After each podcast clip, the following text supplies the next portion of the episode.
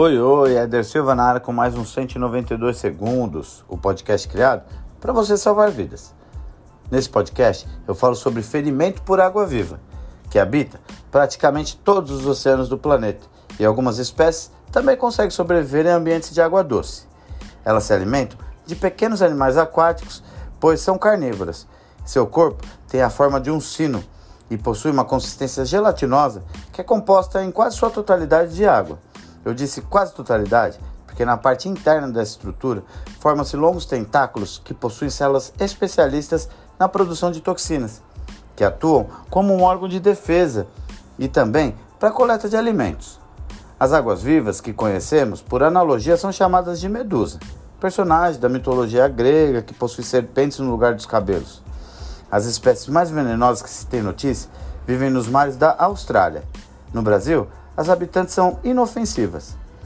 Elas se movimentam promovendo contrações do corpo e são levadas pelas correntes marítimas. E quando se sentem ameaçadas, soltam um tipo de ferrão microscópio com filamentos capazes de injetar uma substância venenosa na pele do suposto agressor, produzindo uma dor intensa, semelhante à dor de uma queimadura. Só que, ao contrário do que muitos pensam, é um envenenamento da pele causado pelas toxinas liberadas pelas medusas.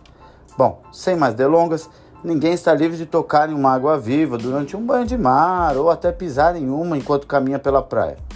E manter-se informado sobre o que fazer nesse momento é a melhor maneira de não agravar o ferimento e evitar complicações.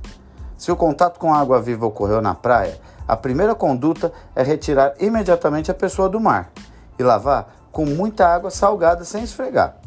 A água do mar e o soro fisiológico gelado são úteis porque têm um efeito analgésico.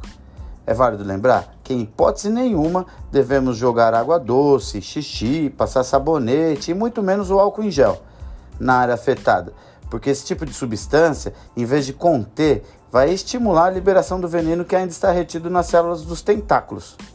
O passo seguinte é remover os tentáculos que podem ter aderido à superfície da pele da vítima.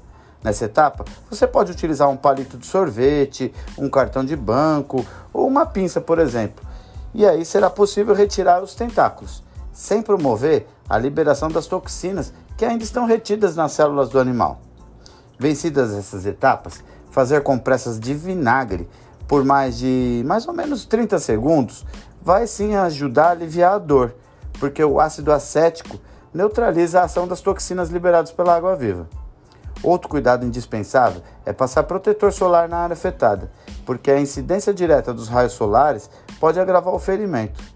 Para finalizar, desde que sejam observados os critérios para os primeiros socorros, os ferimentos podem sim ser tratados em casa. No entanto, é preciso lembrar que cada organismo reage de uma forma diferente ao contato com o veneno da água viva. Por isso, se os sintomas persistirem ou piorarem, não perca tempo, procure atendimento médico. Eu fico por aqui, um grande abraço, tchau, tchau.